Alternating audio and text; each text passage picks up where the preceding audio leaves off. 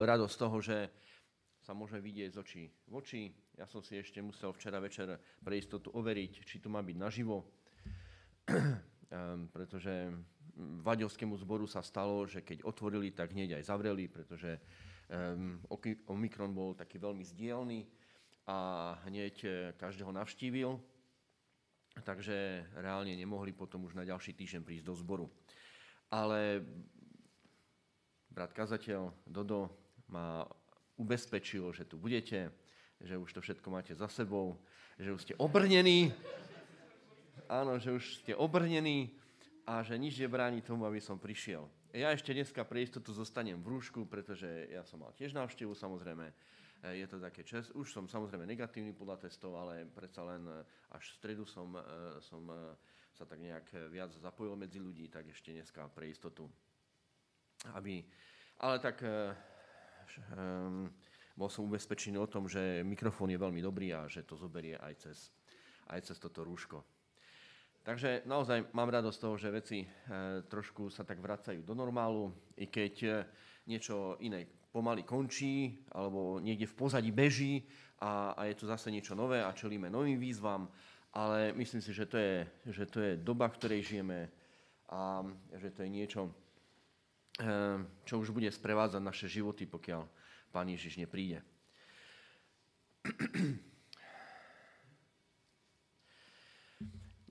Možno nejakých 10-15 rokov dozadu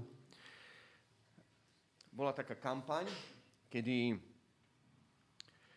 tí, ktorí eh, neveria v Pána Boha, tak ehm, dávali billboardy alebo dávali také reklamné nápisy na MHD e, e, po celej západnej Európe a tie nápisy boli v tom štýle, že Boh nie je. Nerob, nerob si žiadne starosti a užívaj si života. No a tie, samozrejme nebol to iba jeden výrok, nebol to iba jeden slogan, bolo ich viacej ďalší znel takto. Zlá správa. Boh neexistuje. Dobrá správa. Nepotrebuješ ho. No a potom ešte ďalší, ďalší taký slogan, ktorý, ktorý si ľudia mohli prečítať. Prečo veriť v Boha? Dobrotivé nebo. Buď predsa jednoducho iba dobrým človekom. No a samozrejme to e, vyvolalo protireakciu, no a E, jeden z takých tých sloganov, ktorý chcel vyjadriť niečo iné, chcel vyjadriť e, ten opak toho všetkého, znel, áno, Boh existuje, užívaj si život s Kristom. Ak chodíte, e, a toto sa netýka tejto kampane, ale nájdete aj takéto billboardy, ak chodíte do Prahy alebo cez Brno, tak na tej diálnici ešte, ešte v Brne, tak niekde pri OMV je, je tam názov buď Ježiš ťa miluje, alebo e, ver v Pána Ježiša Krista. Taký podobný billboard je aj pred Michalovcami. To všetko ukazuje na skutočnosť duchovného boja. Sme uprostred duchovného boja. Bojuje sa tu o naše srdce, o našu myseľ. A tento duchovný boj tu už prebieha od nepamäti, ehm, od, od raja, odkedy Pán Boh stvoril zem. A to, čo On stvoril a to, čo bolo na začiatku dobré, tak sa do toho vlomilo niečo, čo to pokazilo a odvtedy každý človek je vystavený tomuto duchovnému boju. A či už e, ten duchovný boj má tú formu nejakých billboardov so sloganmi, alebo iné formy, tak e, toto tu už prebieha niekoľko tisíc rokov. A odrazom tohto duchovného boja sú samozrejme potom aj, aj tie fyzické boje, fyzické vojny. Jedna z nich je popísaná v Genesis, alebo v prvej knihe Možišovej v 14. kapitole. Nebudem čítať e, hneď od začiatku, prečítam od toho 11. 11. verša. Um, v podstate to, o čo tam ide a je to taká esencia, esencia asi každej vojny, každého vojnového konfliktu, kedy sa dve armády, dvaja protivníci postavia proti sebe. V tomto prípade, v tomto prípade koalícia štyroch mestských e, štátov e, napadne koalíciu piatich mestských štátov. A napadne ich preto, lebo už 20 rokov či 12 rokov ich zotročovala, tých 5 mestských štátov sa vzbúrilo, prestalo im platiť ten tribút vojnový, Uh, už nechcelo im odvádzať tú vojnovú korisť uh, nejakých daniach, nechceli im zadarmo dávať veci, ktoré si oni vyrobili, tak to prestali platiť. Samozrejme, tým výťazom spred 12 rokov sa to nepáčilo a tak prišli a po 14 rokoch sa tam strhol, strhol boj, kde koalícia štyroch mestských štátov bojovala proti koalícii piatich mestských štátov. No a Problém je, že tá koalícia, ktorá sa zbúrila, ktorá bola podrobená, ktorá bola pred tými 14 rokmi porazená, tak bola opäť porazená. Opäť prehrali. Opäť e, prišli o ľudí, e, prišli o majetok, opäť e, boli porazenými. Ale niečo bolo inak. Niečo bolo inak. Teraz, a o tom je aj ten náš príbeh, je do toho zatiahnutý aj Abram. V budúcnosti Abraham, ale ešte tu v tejto chvíli je Abraham, Abraham Abramom. A on je vťahnutý do toho konfliktu, pretože jeho synovec Lot je v Sodome. A, bol, a Sodoma stála, e, alebo bola v tej koalícii tých piatich mestských štátov, ktoré prehrali. A Lot aj s celou svojou rodinou, aj s celým svojim majetkom bol zajatý, jeho dom bol vyrabovaný, a tí výťazi si ho odnášali ako vojnovú korisť niekde preč. Budem teda čítať od 11. verša. V 14. kapitole prvej knihy Možišovej.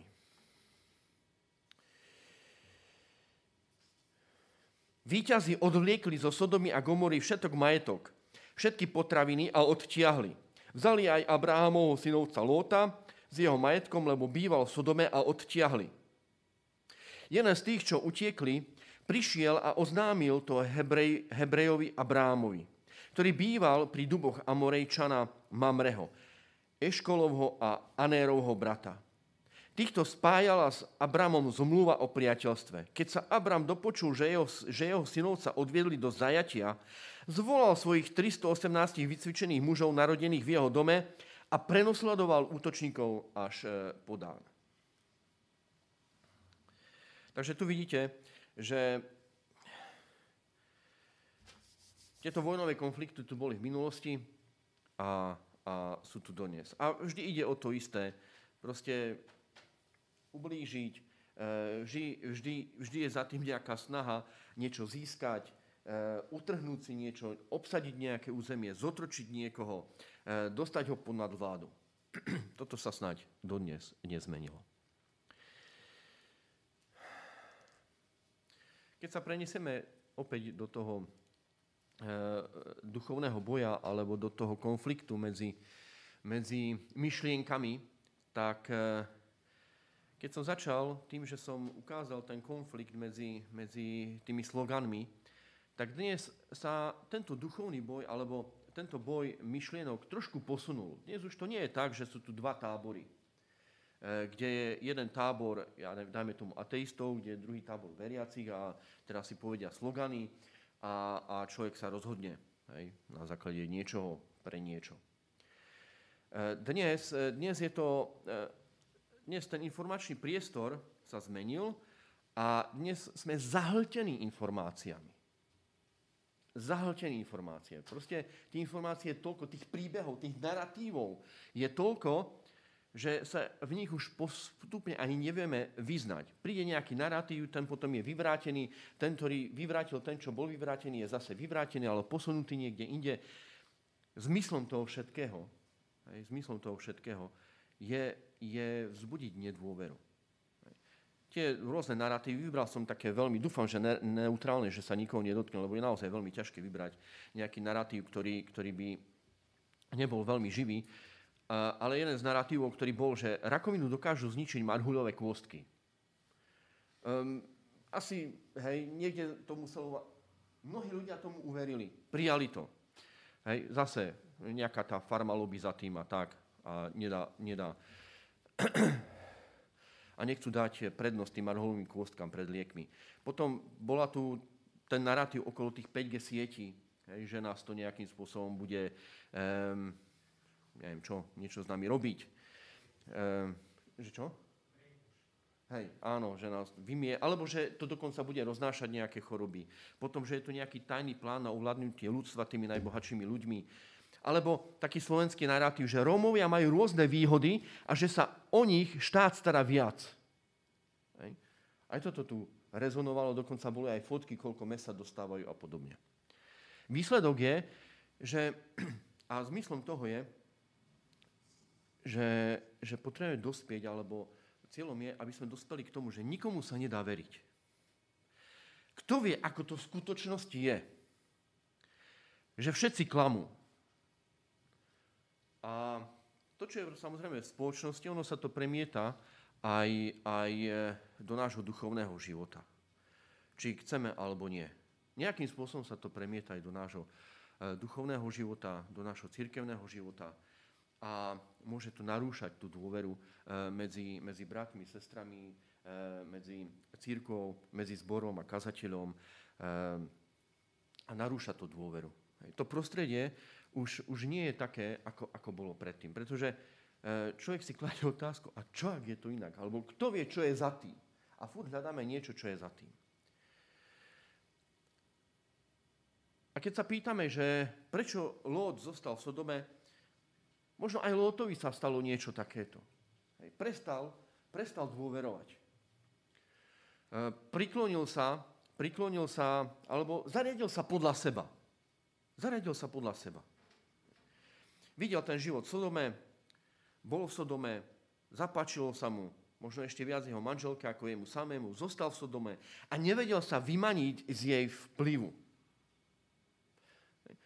A to je zase taký ten aspekt, že čo ma viac ovplyvňuje v mojom živote. A tú otázku si potrebujem asi klasť každý deň a, a, a práve preto je dôležité, aby sme neustále otvárali Božie slovo, pretože keď ma viac ovplyvňujú tie, tie informačné toky ako, ako samotná Biblia, tak e, je v tom mojom duchovnom živote ma to potom môže niekde posunúť. A uvidíme, ako, ako aj Lóta to niekde posúvalo. Lót nakoniec nerozpoznal to, kto je a kde má byť. Lót mal byť tým človekom, ktorý mal ďalej putovať, nie sa usadiť. Lót mal byť pútnikom, ktorého mesto nemá základy tu na zemi. V Židom sme čítali ten verš, očakával totiž mesto s pevnými základmi, ktorého tvorcom a staviteľom je Boh a nie človek. Lód mal zostať pastierom, ale on sa usadil, stal sa usadlíkom, ktorý strátil ten výhľad do budúcnosti. Sústredil sa na tie pozemské veci. Nechal sa ovplyvniť niečím iným, než, než tou víziou toho domova, ktorý prichádza od Boha tak ako to mal nastavené Abraham. E, len taký príklad z Biblie tiež, z knihy Genesis.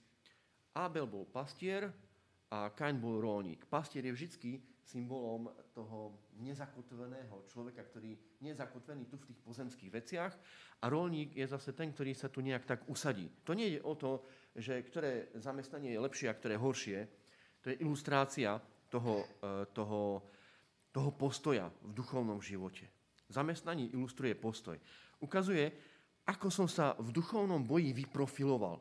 Čo sa so mnou v tom mojom duchovnom živote deje. No a veľmi rýchlo môžeme zistiť, čo sa udialo s Kainom. Hej. Že Kain nebol formovaný tak ako Ábel. Kain sa sústredil na to pozemské. E, sústredil sa na ten svoj výkon, na, na to, aby niečo dosiahol. To bolo pre neho dôležitejšie, aby tu na tejto zemi, zemi niečo dosiahol, aby e, ho za to uznávali. aby to, čo sa udeje v jeho živote tu na tejto zemi, tak to bolo pre neho to najdôležitejšie. No a keď e, sa mu toho uznania nedostalo, tak bol ochotný kvôli tomu aj zabiť. Neštítil sa ani toho, aby zabil svojho, svojho brata. Pretože samozrejme pána Boha zabiť nemohol, tak zabil aspoň brata.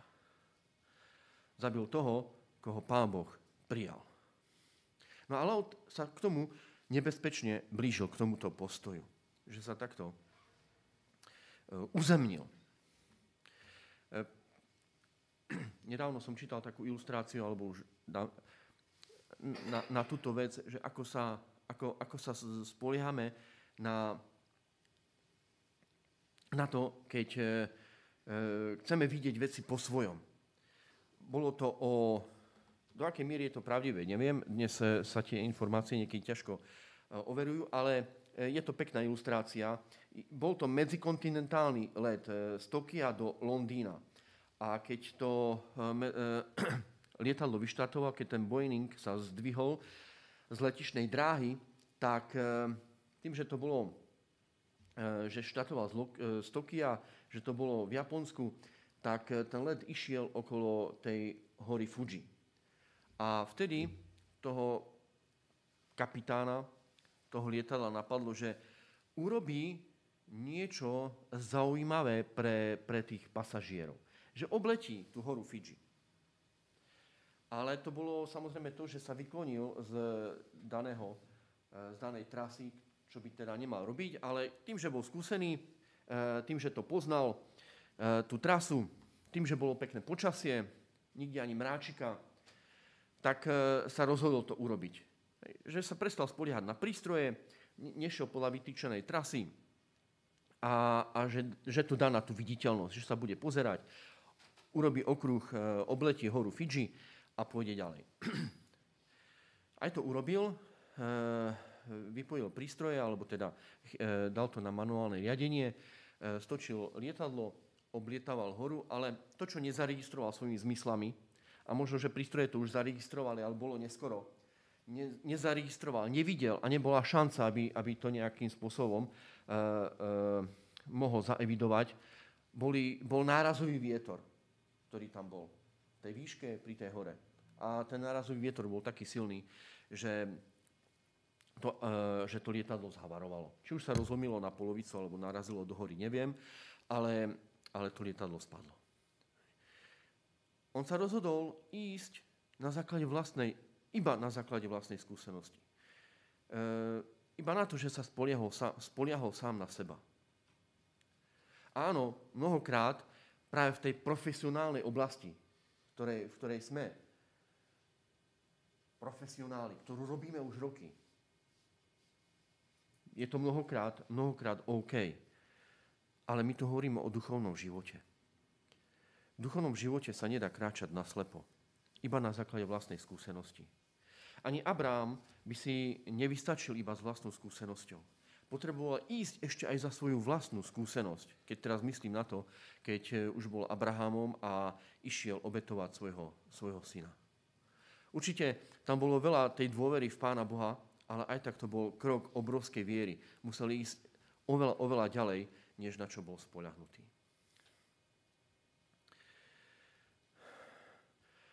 Čiže Lot sa rozhodol ísť na, hej, riadiť ten svoj život e, svojím spôsobom. A preto zostal v Sodome. Ani nerozpoznal to, že už je čas, už vtedy bol čas, aby odišiel. Nie to ešte potom, keď e, prišlo zničenie Sodomy od Pána Boha.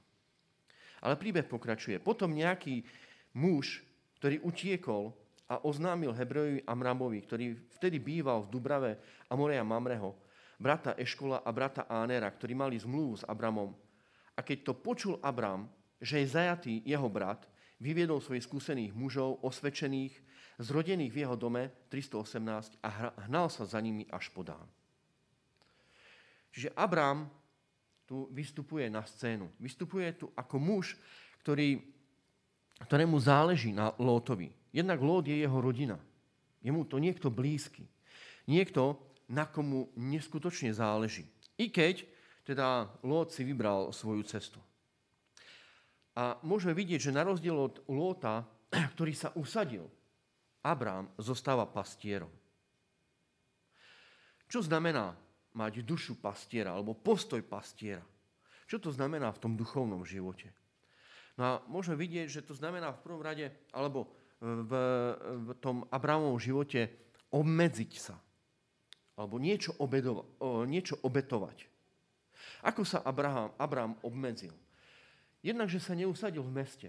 Nevybral si možno ten lepší život, možno ten život e, väčšej prosperity. Už aj vtedy mesto znamenalo možno viac možností e, na, na to, ako sa materiálne niekde viac posunúť. Um, mesto dávalo viac možností, ale aj viac bezpečia. V tej dobe naozaj mesto bolo synonymom bezpečia. Tie hradby uh, ľudí viac chránili. to je aj dôvod, prečo uh, v závere knihy Zjavenie alebo na, na konci Biblie prichádza Jeruzalém ako mesto. Tam nie je záhrada. My budeme v meste, nie v záhrade. Nie v otvorenom priestore, ale v meste. Pretože mesto je tým symbolom eh, toho, toho bezpečia. Toho, že sa tam už nič zlé človeku nestane. Abrám ostal na pastvinách. A dokonca dal tú lepšiu a úrodnejšiu časť údolia Lótovi. Pretože viete, že oni tam mali sport, teda hlavne um, tie dve rodiny um, boli v napätí a Abrám to vyriešil tak, že nechal Lóta, aby si vybral, na ktorej časti toho údolia on bude pôsobiť. A Lót si vybral samozrejme tú úrodnejšiu časť a Abrám na ňo nenaliehal. Pretože mu to dal vybrať. Aj, aj keď tušil, že pravdepodobne Lót si to vyberie. Pre pokoj v rodine, pre dobré vzťahy ostal v tej horšej časti. Obetoval sa pre Lóta. To je niečo, čo poznáme, určite poznáme, lebo bez toho by sme nemohli fungovať v rodine, nemohli by sme fungovať v zbore, že potrebujeme sa niekedy obmedziť, obetovať sa a neľutovať to. Povedať si, že nemusím mať práve teraz navrh. Nemusím mať za každú cenu to posledné slovo. Nemusím mať teraz pravdu ja. Nemusí to, nemusím túto chvíľu využiť na to, aby som tomu druhému ukázal, ako sa milí, alebo ako on v minulosti, v minulosti zlyhal. Jeden pekný príbeh sa tiež o tom hovorí, keď jeden rabín mal svojich učeníkov a dal im takú zvláštnu otázku, že kedy končí noc a kedy začína úsvit. A samozrejme tie žiaci sa predbiehali v odpovediach a jeden hovorí, no to je vtedy, to určite bude vtedy, keď, keď už môžem rozoznať, či tam na tom obzore alebo v tej diálke viem rozoznať, či to je ovca alebo pes. A rabín mu hovorí, že nie. Ten druhý hovorí, tak je to práve vtedy, keď môžem rozoznať, či to je datlovník alebo figovník. A zase rabín hovorí, že nie, nie, nie, to nie je tak. Samozrejme, oni skúšali ďalšie a ďalšie odpovede. Na všetkým odpovedal negatívne, že to tak nie je. No tak samozrejme sa ho pýtajú, že čo je tá správna odpoveď, alebo teda kedy končí noc a kedy začína to ráno. No a jeho odpoveď bola trochu iná ako tie ich. A on im hovorí, je to vtedy, keď sa pozriete do tváre človeka a vidíte v tej tvári tvár svojho brata alebo svojej sestry. Do tej chvíle je u nás noc. Do tej chvíle je u nás noc.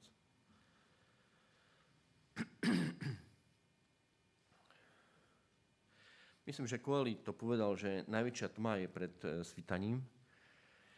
A taký pocit e, toho svitania e, ja som zažil teraz nedávno práve v tom myšnom Nemeckom, ako som spomínal na sobotnej škole, kedy jednak e, som videl, že všetci tí ľudia, ktorí tam prišli pomáhať, všetky tie organizácie, ktoré tam, ktoré tam vyslali svojich dobrovoľníkov, a bolo ich dosť, bolo ich tam zo 10, tak e, dokázali na tom malom priestore v tom myšnom Nemeckom nájsť svoj vlastný mód e, fungovania. a spolupráce medzi sebou navzájom. Ja keď som tam prišiel prvýkrát, tak som nechápal, ako, ako to tam mohlo proste vzniknúť. Nikto to neorganizoval, ale každá tá organizácia si našla to svoje miesto. E, ten, e, tú, tú svoju oblasť služby. Adra si našla tú oblasť pomoci deťom a zároveň aj to, že prekladali tým Ukrajincom veci, lebo tam boli tí študenti, ktorí vedeli po slovensky, ktorí študovali na Slovensku, ukrajinskí študenti. Pomáhali, sprevádzali ich. Potom tam bol ten autobus, kde ostatní dobrovoľníci chodili z tých všetkých ostatných organizácií. Mali tam také zázemie. Hej, takže toto bolo napríklad tá oblasť Adry. Hej, a ostatné organizácie si našli to svoje. Veľmi pekný príklad bol aj tí kuchári bez hraníc. Neviem, či to poznáte. Nad, e, oni sa tam chytili, zase dobrovoľníci varili, mali, mali, mali tam jedlo, ktoré im tam ľudia dodávali. A tam som si uvedomil, že možno niečo sa... Vždy, vždy keď sa pozráme na našu krajinu, alebo na to, čo sa tu deje, máme také tmavé, temné okuliare na očiach a, a nevidíme, nevidíme nič, e, nejak to svetlo na konci tunela, tak e, pre mňa toto, čo som tam videl, tak bolo do určitej miery také, také svetlo na konci tunela, že pokiaľ sa do toho nevložil štát, čo naozaj už keď sa potom vložil, tak tragédia trochu, ale neviem, prečo to tak funguje. Hej, to, je, to je ako strašné. Ale nechcem práve to svetielko zhasnúť teraz. Ale e, naozaj tam bolo cítiť, že tam bola pokojná atmosféra, všetko to fungovalo. Tí ľudia, ktorí prichádzali z hraničného priechodu, naozaj nešli, nešli do, do rúk nejakých úradníkov, ale boli tam ľudia, ktorí, ktorí im dali to ľudské teplo a trošku, trošičku im, im uľahčovali v tom, v tom ich e, e, ťažkom živote. Spoznali ste to sami, mala vám tu prísť rodina, alebo dve rodiny, neprišli, lebo oni sa zrútili. Keď som tam bol, tak v tej, akurát ten deň Ludo Činčala riešil jednu pani, ktorá tiež prišla s, s deťmi a, a, a bola celá zrútená hej, a potom chcela sa vrátiť späť cez tie hranice. No ale to nešlo, lebo však tam sa bojovalo. Potom poďte dostanú, nešla dostanú, bála sa, lebo v stane bolo tma. Keď nejaký vojak chcel zobrať do rúk jej dieťa, aby ho upokojil, to dieťa sa neupokojilo, lebo videlo uniformu 8 hodín trvalo, pokiaľ, pokiaľ, sa, pokiaľ sa trošku upokojila, e, našlo sa pre ňu miesto v susednej dedine. E, a tých 8 hodín sa jej venovalo, myslím, že traja alebo štyria ľudia sa jej venovali. Ale, ale dali tam do toho to srdce. No a ja keď som tam bol a večer som odvážal e, dvoch, dobro, e, dvoch dobrovoľníkov a plus Janka Šolca a ešte jedného, e, brata Daniela, zo Srbs, e, z Chorvátska, tak jedna dobrovoľníčka, práve tá študentka, Ukrajinka, ktorá vie po slovensky, tak sedela vedľa mňa a zrazu mi hovorí, zastav, zastav, zastav. Tak som rýchlo zastavil, ona otvorila dvere a byla vonku a začala zvracať. Hej, to bolo naozaj tesné, ešte, že bola taká ducha prítomná, ale, ale tam bolo vidieť, že, že naozaj aj tí, čo tam prichádzajú a pomáhajú, idú na doraz. Aj fyzických, ale aj tých psychických síl, lebo je ťažké počuť. Oni, oni tomu rozumeli úplne presne tým, že e, vedia po ukrajinsky a keď počúvali všetky tie príbehy, čo my to máme prefiltrované aj tým filtrom toho, že nerozumieme všetkému, tak, e, tak na nich to neskutočne dolieha. A samozrejme rozpráva sa tam s nimi, ale, ale ich to vyčerpáva. Ale mohol som povedať, že, že, že toto je tá chvíľa, alebo teraz je tá chvíľa. Nielen tam, ale myslím, že aj na Slovensku, budem hovoriť iba o Slovensku, že, že tá najväčšia tma je pred svitaním, že tá najväčšia tma teraz skončí, že, že je tu ten náznak toho svitania. Že je tu ten náznak toho svitania.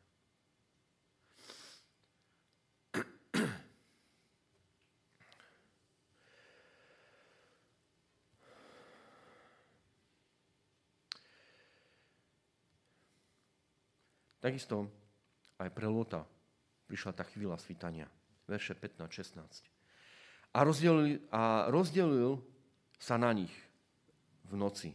Alebo, neviem, to je, to je rohačko preklad, budem to čítať z ekumenického, verše 15-16. V noci rozostavil proti ním, proti tomu vojsku, ktoré išlo odtiahnuť a ktoré malo vo svojom zajati Lota, v noci Abram rozostavil proti ním svojich služobníkov, porážal ich a prenasledoval až do Chobu, ktorá leží na sever od Damašku. A priniesol späť všetok majetok, priviedol aj svojho synovca Lóta s jeho majetkom, ako aj ženy a ostatný, ostatný ľud.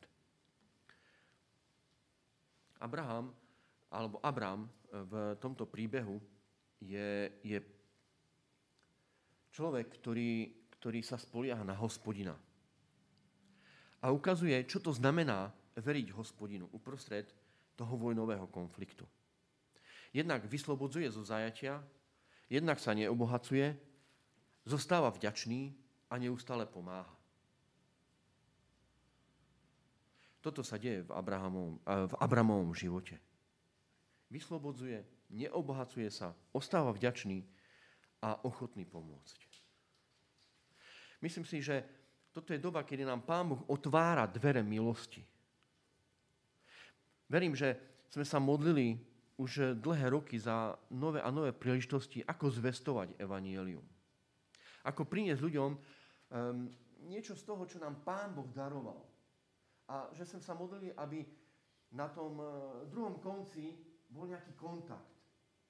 Aby tam niečo zaiskrilo, že, že, že tam nastane to prepojenie medzi tým, ako ja to prežívam, čo Boh dáva do môjho života a tým, eh, čo môžem tomu druhému človeku eh, odovzdať vďaka tomu, ako ma Pán Boh v mojom živote vedie. Myslím, že prichádza eh, teraz, možno to bude iba okno, možno, že to bude dlhšia doba. To momentálne nevieme. Ale Abrám vyslobodzuje. On zoberie 318 mužov proti štyrom armádam. Tu nejde o to, ako to vnímam, či nás je veľa, či nás je málo, či som sám. Ale Abrám zoberie tých 318 mužov a, a on spolu s nimi prejde, prejde, prejde skúsenosťou. Skúsenosťou, kedy on sa spolieha na, na Pána Boha a pre nich sa to takisto stáva skúškou viery a vernosti. Oni môžu vidieť, že Abramo, Abramová viera, to nie je náboženstvo, to nie je nejaká forma, to, um, to nie sú nejaké uh, prázdne obrany, o, obrady, ale vidia, že Boh v Abramovom živote je živý. Že je to niekto, uh, kto, kto pôsobí, kto koná. A zároveň to dáva Abrámovi neskutočné morálne hodnoty a postoje. Pretože Abrám vyhral získal korist späť, ale neobohatil sa. Mohol si to všetko nechať, ale on si nič z toho nenechal.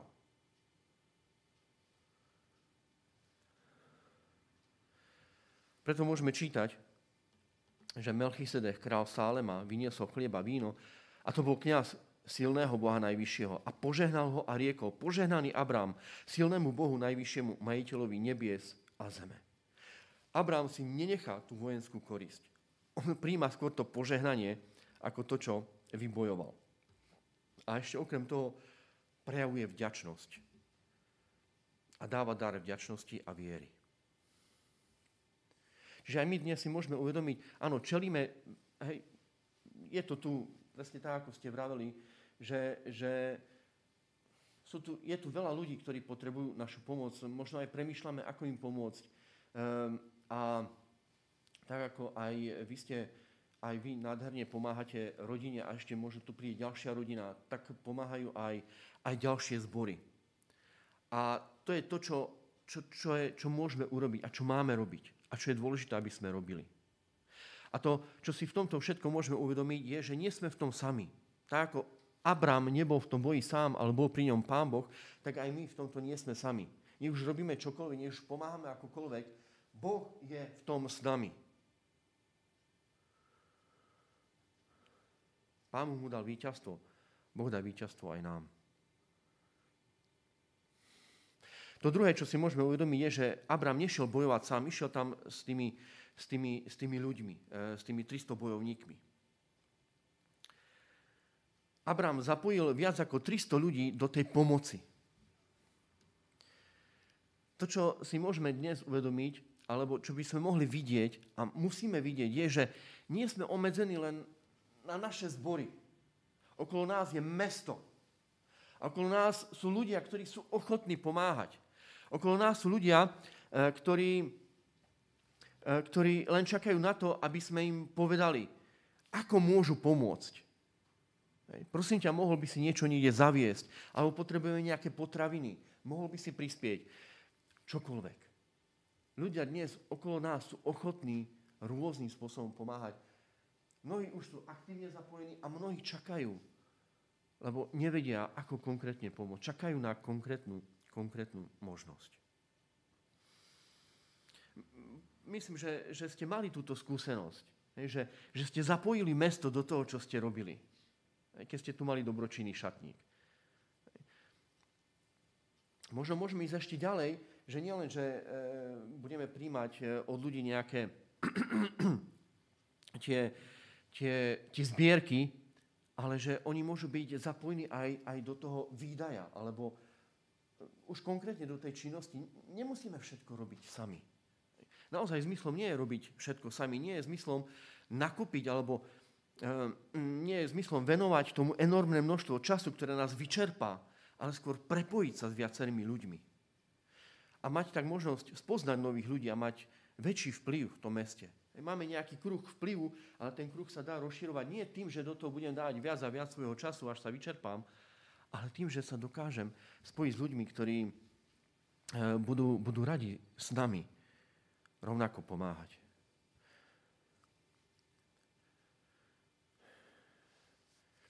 Dnes, alebo dnes sú tu 90. roky. Pamätáte si, čo bolo v 90. rokoch?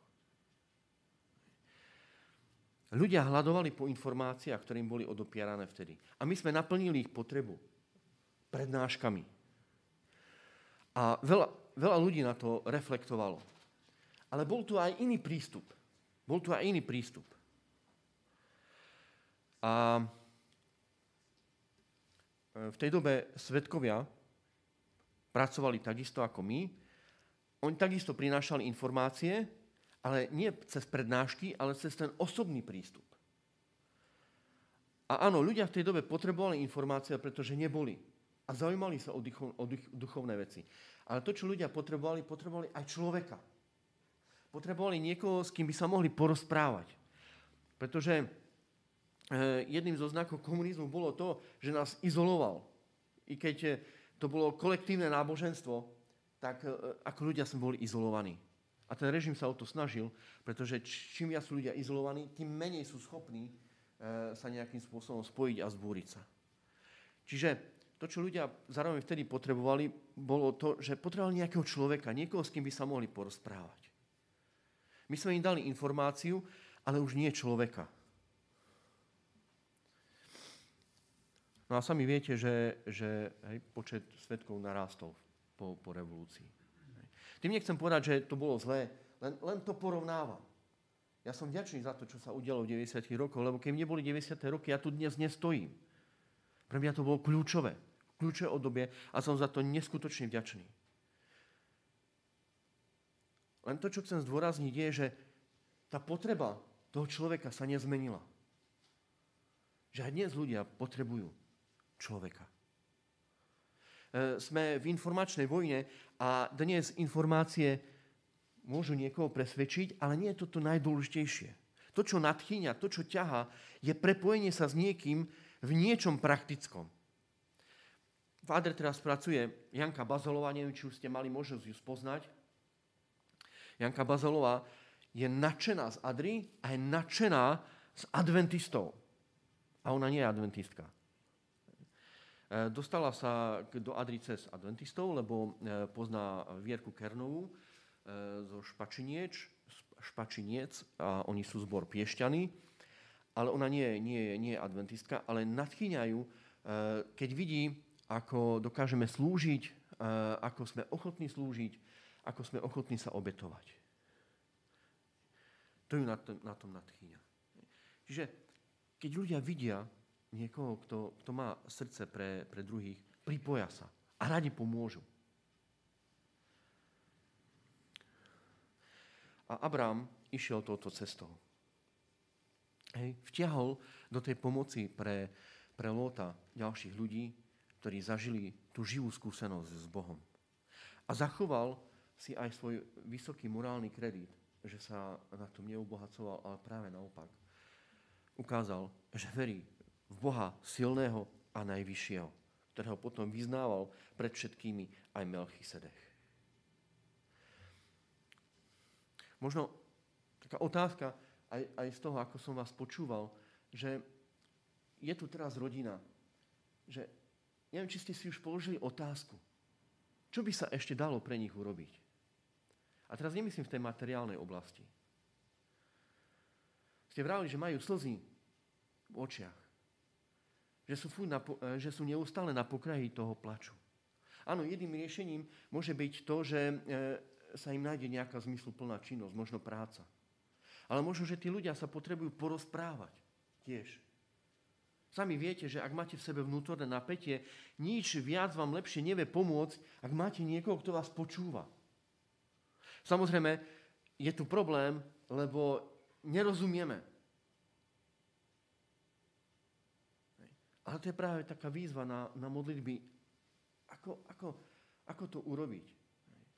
Možno, možno by stačilo dať do, dokopy pár, pár ľudí, eh, pár rodín, alebo pár, pár mamičiek, a aby, aby sa zišli, možno aj tu u nás, aby urobili kruh a rozprávali sa o tom.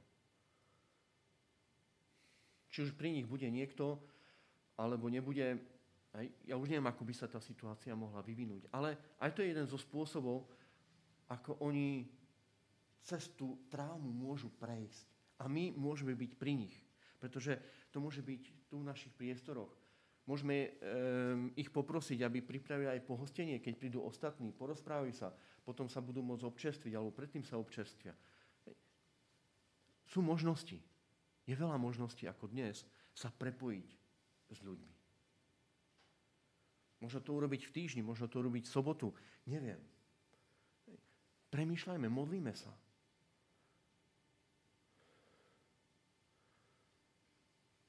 Ako nás Pán Boh povedie. Ale ako hovorím, nie je to o tom, aby, aby sme sami seba vyčerpali, ale aby sme sa prepojili. A aby sme mohli vidieť, ako Pán Boh pôsobí. Neuzavrime sa. Nepovedzme si, že je nás málo. Lebo nie sme na to sami. Nepovedzme si, že nemáme na to viac síl, alebo že nevládzeme. Práve naopak, vymodlíme si ľudí, ktorí by mohli pomôcť. Alebo by v tom mohli byť s nami. A my sme mohli znásobiť tú moc alebo spôsob, ako viacej pomáhať.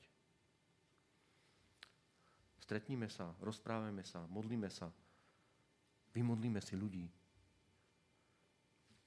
ktorí budú ochotní takisto sa pripojiť.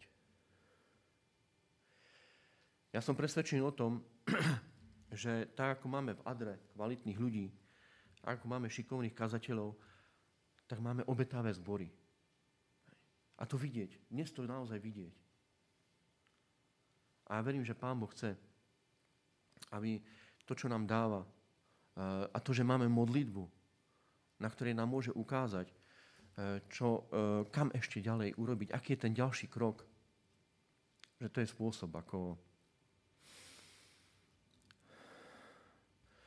ako dnes pôsobiť, ako dnes žiť. Len nezostaňme izolovaní. Buďme súčasťou života konkrétnych, konkrétnych ľudí.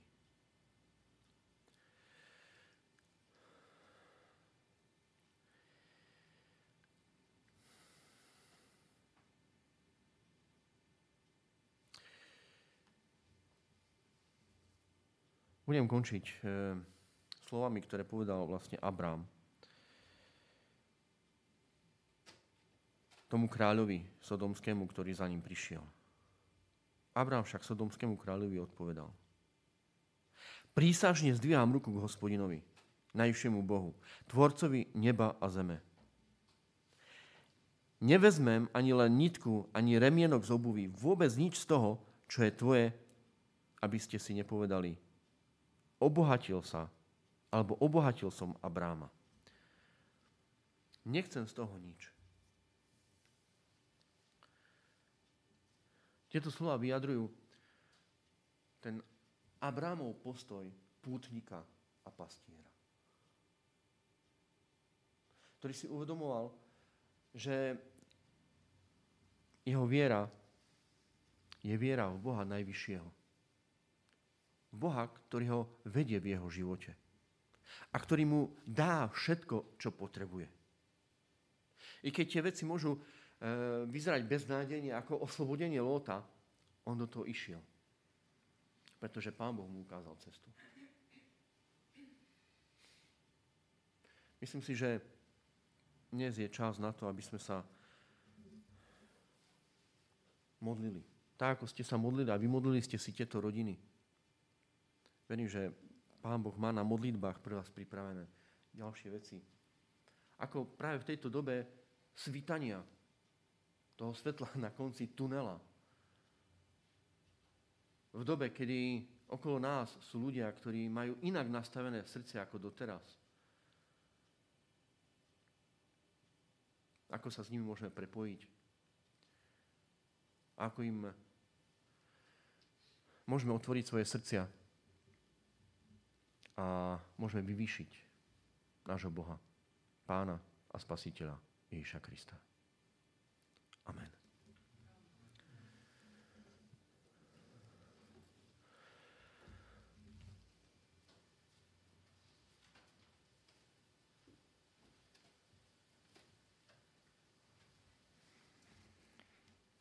Ďakujeme Bohu za toto posolstvo. Ďakujeme, že nás usmerňuje, aby sme stále tú, tú vďačnosť za, za spasenie a za nádej, ktorú nám ponúka, niesli ďalej a pri tomu aj prispôsobovali svoj život. My sme vďační Bohu, že skutočne nám požehnal aj toto slovo, aj, aj túto rodinu, čo máme, aj, aj veci, ktoré sa dejú okolo nich. A tiež si uvedomíme, že Potom ono to chce niečo viac, chce to stretnutie, chce to ľudí, chce to vzťahy. Poďme si spoločne ukončiť túto bohoslužbu. Piesem číslo 332 a na záverečnú modlu poprosím brata Kolesára, aby nás viedol. Takže piesem číslo 332.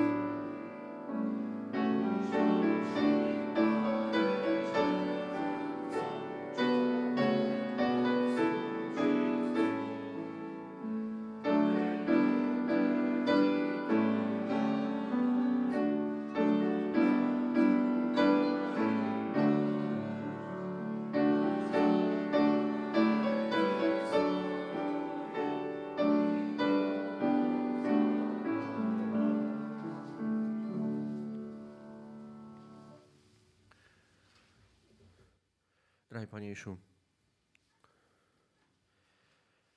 sme Ti vďační za milosť, ktorú nám preukazuješ v našich životoch.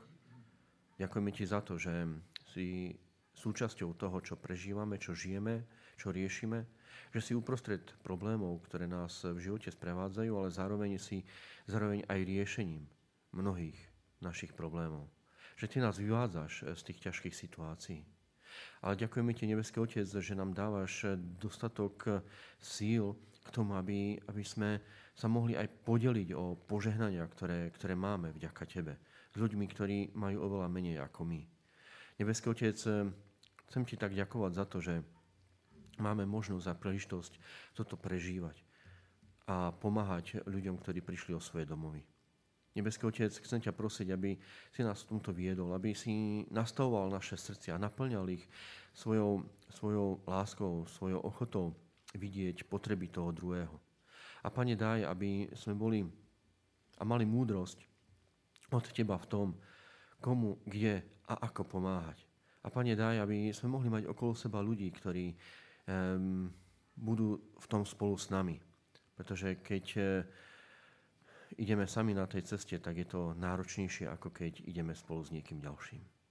Ďakujeme Ti, Oče, že Tvoje slovo nás neustále pozbudzuje cez príbehy a cez príklady postav, ktoré sú nám blízke. A daj, aby Abrahamova skúsenosť viery bola našou živou skúsenosťou s Tebou. Že Ty si Boh najvyšší, že Ty si Boh silný, ale hlavne, že Ty si Boh živý. Amen.